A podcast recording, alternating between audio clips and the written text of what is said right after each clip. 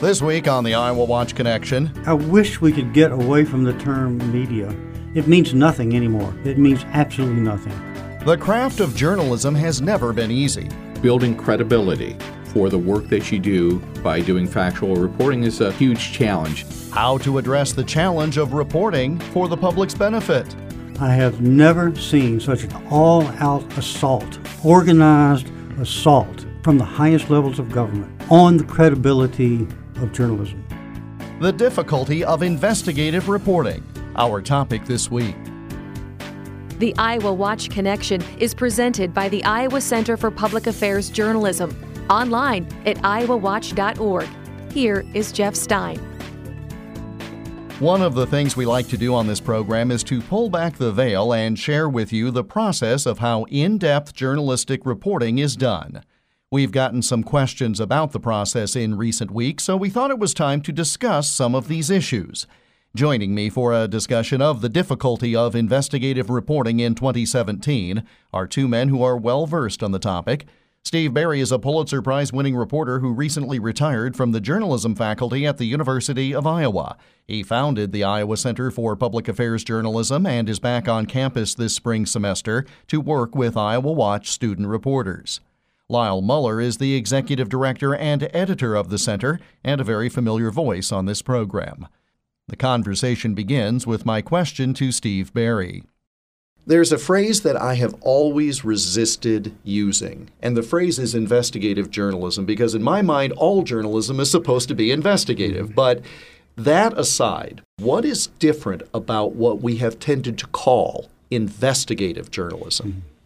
I, I think if you could narrow it down to one word, it's the amount of time that reporters are given to do investigative journalism.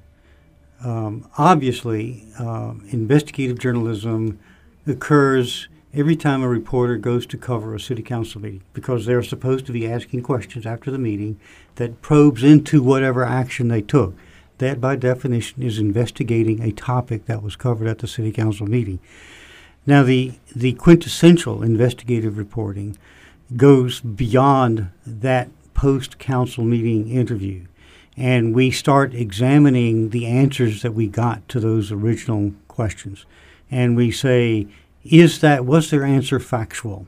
We have time time again is the key word to fact check the accuracy of what that particular city council member who, uh, who is I'm using as a substitute for all elected and government officials to find out whether or not they are actually being accurate or honest. And if it's, for example, this time of year in particular, all these municipalities are dealing with city budgets, it's not just a matter of going to the meeting and hearing the discussion, but then it's taking the spreadsheet home with you and poring over the numbers and fact checking in comparison with others. It takes a lot of time to do things beyond the surface. That's really what we're talking about is digging a few spadefuls of dirt under the surface. Exactly. And, and the budget is, is I, I could not have thought of a better example because nobody likes to read budgets. They are hard, they, uh, they are full of, of terms that we don't understand.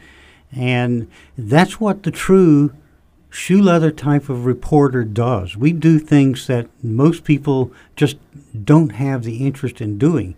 But we go after those budget documents and we find those stories and those expenditures that do really matter to an in, to an individual citizen, to a father and a mother and their children, and their, how much they're going to be spending on the schools, how much they're going to be spending on textbooks and so forth. You don't get that just by going out and interviewing the public officials. They will tell you what they know, what they want the parents to to hear.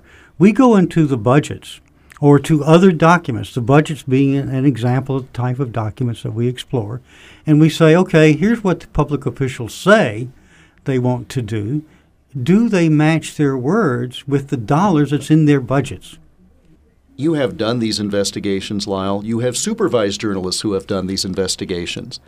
Why do we not have more of that being done today? Or, I would argue, why do we not even have the same amount of these done today as in 10 and 20 years ago? Yeah, I think the way you asked it the second time probably gets more at the heart of the matter. They're just fewer reporters. A lot of newspapers have laid off reporters, and also there are a lot of demands, a lot of financial demands on the industry that the newspaper industry really had difficulty sorting out and still is having difficulty sorting out. And I'm saying newspapers because that's where the vast majority of the real in depth reporting goes. I know that there are instances of it in radio and in television, but the real in depth stuff goes on with newspapers.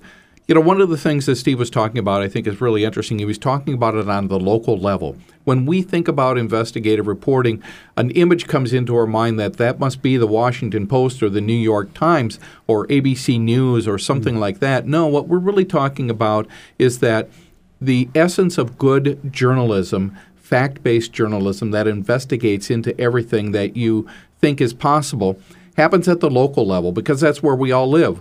Uh, our city councils are doing a lot of important work that affect our lives. Our school boards are doing it. Our county boards of supervisors are doing this. And so that's where investigative reporting really becomes important and becomes fairly difficult because there's so much to do just to cover the day to day things that those entities are doing that one single reporter can't just get into a lot of investigation.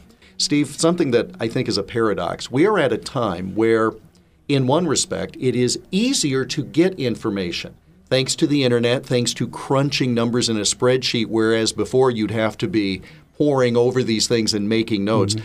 From a technology standpoint, we have the ability to do much better reporting. Yet yes. we're at a time where we're not able to do it because of the factors that Lyle just mentioned. Right. Um, yeah, the, the, the internet has been a godsend as far as that's that's concerned. As a matter of fact, I was Lyle and I were talking about this the other day. Is sometimes you can sit down and in the course of an event that's breaking, for example, the presidential debates. I tried this at home. I was watching the presidential debate, and I had my laptop sitting on my lap, and I said, "I'm going to see if I can fact check live, real time." And I sat there, and I managed to get through ten facts that I was able to fact check while I was sitting there watching the debate and you could not do that before. Um, and that's interesting because you are a professional, well trained, well experienced, but yet you were acting in the same manner as an ordinary citizen could have been fact checking. Yeah, and I was sitting at home watching this debate. And that's fa- and, that's fascinating because anyone can do it now, but I'm not sure the audience is availing themselves of that opportunity, much less the journalists. And, and I think you're right um, because when when I tell that story to to people, they say, "Well, you're a journalist. You're a professional. You know how to do that." And I said, "But look, I'm using the internet. I did not grow up with the internet. The internet is a relatively new concept to me in my history in my lifespan, and and so I learned to do this now. And and people." People, it's, it's amazing, and I, I try to convince people of this. They do investigative journalism every day. When they go when they go do research to buy a new car, when they when they are looking for the closest restaurant, they're looking for menus, they're using the internet to get answers to questions. Okay, so a politician makes a statement, and you say, "Is that accurate? Is that the truth?" Well, it's it's just think of yourself as trying to. Are you going to buy that statement as the truth? Just like you ask yourself, "Am I going to buy this car because I think it's the best car?" I'm going to go to the trouble to find out whether or not that's the best car for the most money.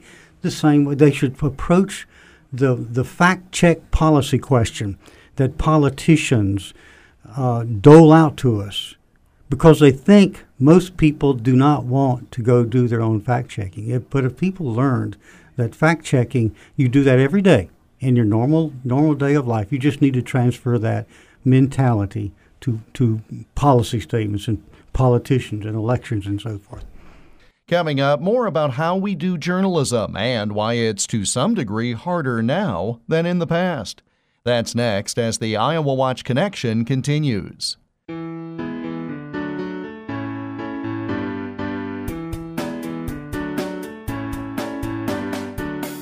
Support for the Iowa Watch Connection comes from the Iowa Insurance Division's Iowa Fraud Fighters program. This statewide initiative educates Iowans on how to double check before they invest and shield their savings from scammers.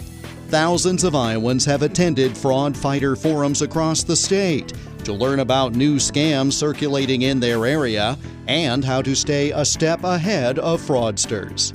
Learn how to fight fraud and why it is important to report scams at iowafraudfighters.gov. The Iowa Watch Connection radio program is part of a statewide audience engagement project organized by the Iowa Center for Public Affairs Journalism, an independent, nonprofit, nonpartisan news organization. The center is dedicated to producing high quality investigative and community affairs journalism in Iowa, while also training journalism students to do this work at a high ethical level. The center is found online at iowawatch.org.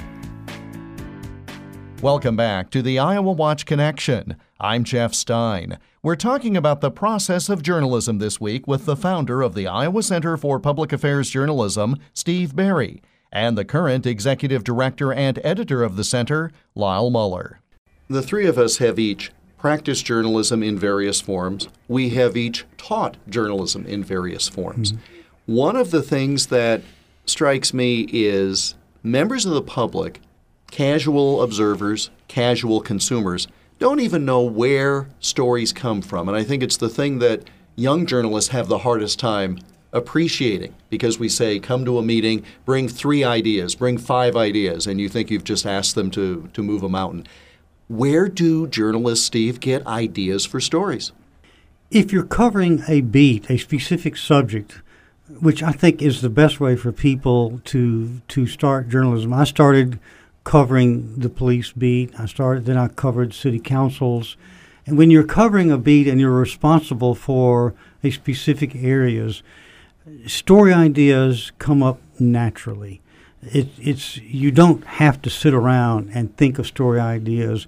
Your your future file, that is your file of future stories, fills up almost almost automatically. Provided you have an inquisitive mind, which should be the hallmark of any journalist. Yeah, curiosity is probably the number one um, uh, trait or skill that, or mentality, I guess is probably the better word, that that a journalist can have. Um, and, and then you have to have a sense of what part of my curiosity is going to be something that is going to solve a problem or answer questions of the people who are going to be reading our stories. Because all everybody, every human being has a curiosity, but some people's curiosity is very narrow. So that's what separates the curi- the journalistic curiosity from everyday curiosity. Is a journalist has this curiosity, but then he also has this sensitivity. What part of what interests me is going to matter to the people who are going to be reading what what I write? And and that's the essence of a cliche that I've been using for years. Uh, and, and I, I'm not the origin of this, but my curiosity leads to journalism that matters. Journalism that's going to help people's lives. That's going to give them something that's going to uh, guide them, inform them, help them determine which politician is telling me the truth, which politician is going to carry out carry out our, their, their promises. I think one thing that I think the public needs to understand when they hear um, the critics of journalism, um, they need to understand that there's different types of journalism. There's the opinion journalism, and the opinion journalism is not the kind of journalism that Lyle and I or Iowa Watch are involved in. We are involved in the shoe leather, reporting, the gathering of facts. And now, what distinguishes journalists, the shoe leather reporting, fact finding journalists, is that we do exactly what Lyle said a while ago we recognize, we try to think about and figure out what our biases are. Now, what separates us from the average individual human being who also has biases and prejudices is that if you go, are going to call yourself a journalist, you have to recognize and consciously understand that your own bias. And then you work very, very hard to put that bias aside and realize that your mission is not to promote your agenda, but your mission is to try to figure out the truth, to understand what the truth is. And then not only then you have editors behind you who are motivated by the exact same thing. And if they catch a bias in the reporter, they are going to call you on that bias and they're going to say, How do you know this? They're going to also ask, Which source told you that? And if you say, Well, the source happened to be, and then you name some advocacy group, the editor is going to say, No, that's not good enough. We cannot, you need to go find an independent, nonpartisan, non ideological source to help you understand that. Take that, take the other source, your advocacy source, out of your story. We don't want it. And so that's what separates journal, real journalists, reporting journalists, from all of the from the opinion people you hear on these talk shows, um, uh, from uh, from everybody else. We are trained to to recognize our biases and do everything humanly possible to to uh, delete those biases from our stories. In newspapers, I think it's still the case that you can very easily separate opinion from straight journalism because we have a straight opinion page. It's called the Right. editorial page. Right. There's a morphing at times in radio, but you can tell the difference between a talk show host, which would be opinion as opposed to a newscast. Mm-hmm. Television cable news to me is much more difficult these days for people, the average consumer, to discern the difference because you may have a channel that has opinion and advocacy shows typically in the evening, but then they have straight news during the day. But when does one stop and the other start? It becomes it becomes very difficult. Lyle was talking about this era for journalism and that phrase fake news, which I'm not going to get into. You already, mm-hmm. Steve, talked about what real journalism is. So I'll ask lastly this of each of you. First, Steve, greatest challenge facing journalists today is or are what? The greatest challenge facing journalism today is that for the first time in, in my lifetime, for the first time, definitely the first time in my uh, 45 year career, I have never seen such an all out assault, organized assault from the highest levels of government on the credibility of journalism. Now, journalists, as the messengers very frequently of bad tidings, we expect criticism. And, and as Lyle said, sometimes we do make mistakes and, and we own up to them. We, we write corrections and, and we do self investigations and publish the results of those investigations. Um, but this is different. This is different. This is, this is defining uh, from the highest levels, defining journalism as an evil, as bad, as the opposition party. And I've never faced that in my lifetime. So this is the biggest challenge. We have a challenge now that's that's just abs- it's almost like like war has been declared against journalism. Yeah, I would piggyback on that and say that just this idea of building credibility for the work that you do by doing factual reporting is a is a huge challenge in working with audiences so that they understand that there's a trust connection between you and them. We're in an era where the press, and I mean that in the general terms, has been called enemy of the state. And are you telling me that the enemies of the state are people who have gone overseas and lost their lives reporting so that we know what we're about as the United States of America? Or are the enemies of the states the people that go to your local city hall and learn stuff and print it in your weekly newspaper in Waverly or in Hudson or wherever that might be in Dyke?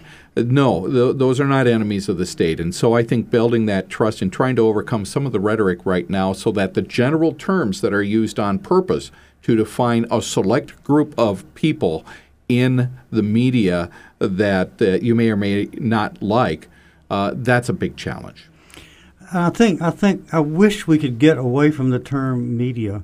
It means nothing anymore. It means absolutely nothing. Um, we And that's because of the fact that anyone can have access to the mass dissemination of information through various Yeah. web based protocols or the internet. You're talking about journalism. Media is everything, Yeah. but you're focusing on journalism, and that is a craft. An individual's Twitter account is is the media, but they're not journalists. They're not trained journalists. They're not trained to recognize the difference between objectivity and trying to be objective while recognizing that no human being can be purely objective. But only a real journalist is trained to recognize that and to admit it up front and say, here's what we're going to do about dealing with our own prejudices, and here's how we do it. And there is a methodology for dealing with those kind of problems. Mm-hmm. That's journalism. And there's not many people in this world who are capable of doing that or even recognize that it's a that it is an issue that you have to deal with. And and so um, so we have to get away from calling we need to call the media by specifics. If you're a newspaper journalist, that's one thing. If you're a television or broadcast journalist, that's yet something else. If you're a radio journalist, that's yet another thing. Uh, every one of them has their specific roles. And so we need to understand that all media, media is, is movies, media are books, media is, is the blogger. And then there's journalists. We are one segment, one little segment of the media. We're not the, quote, all encompassing media. And it's up to the consumers of the products to differentiate and to take the initiative to differentiate based upon the media that they are consuming. Yeah. That's a tall order, though. Mm-hmm. Well, that's the way it works in democracy. Iowa Watch Executive Director and Editor Lyle Muller and the group's founder Steve Berry, helping us understand how in depth reporting, like that conducted by the Iowa Center for Public Affairs Journalism, is done. And that brings us to the close of this week's program. We're back again next week at this same time. In the meantime, you can connect with us online, iowawatch.org. Click on the Iowa Watch Connection tab at the top of the page to listen to all or part of this program again, for a list of stations that carry the program, and more. iowawatch.org. Follow us on Twitter at Iowa Watch and be sure to use the hashtag IAWatchConnection when commenting about the program. We're on Facebook too, facebook.com slash Iowa Watch. And you can let us know your thoughts about this program or suggest ideas for future programs by email. The address is radio at iowawatch.org. The program is produced in the studios of KXCL Radio, Waterloo, Cedar Falls, Cedar Rapids. I'm Jeff Stein. Thanks for joining us, and we hope you'll make the Iowa Watch connection again next week. The Iowa Watch Connection is a copyrighted presentation of the Iowa Center for Public Affairs Journalism, which is solely responsible for its content. For more information about the center, including how you can contribute so high quality investigative and community affairs journalism and student training can continue, go online, iowawatch.org.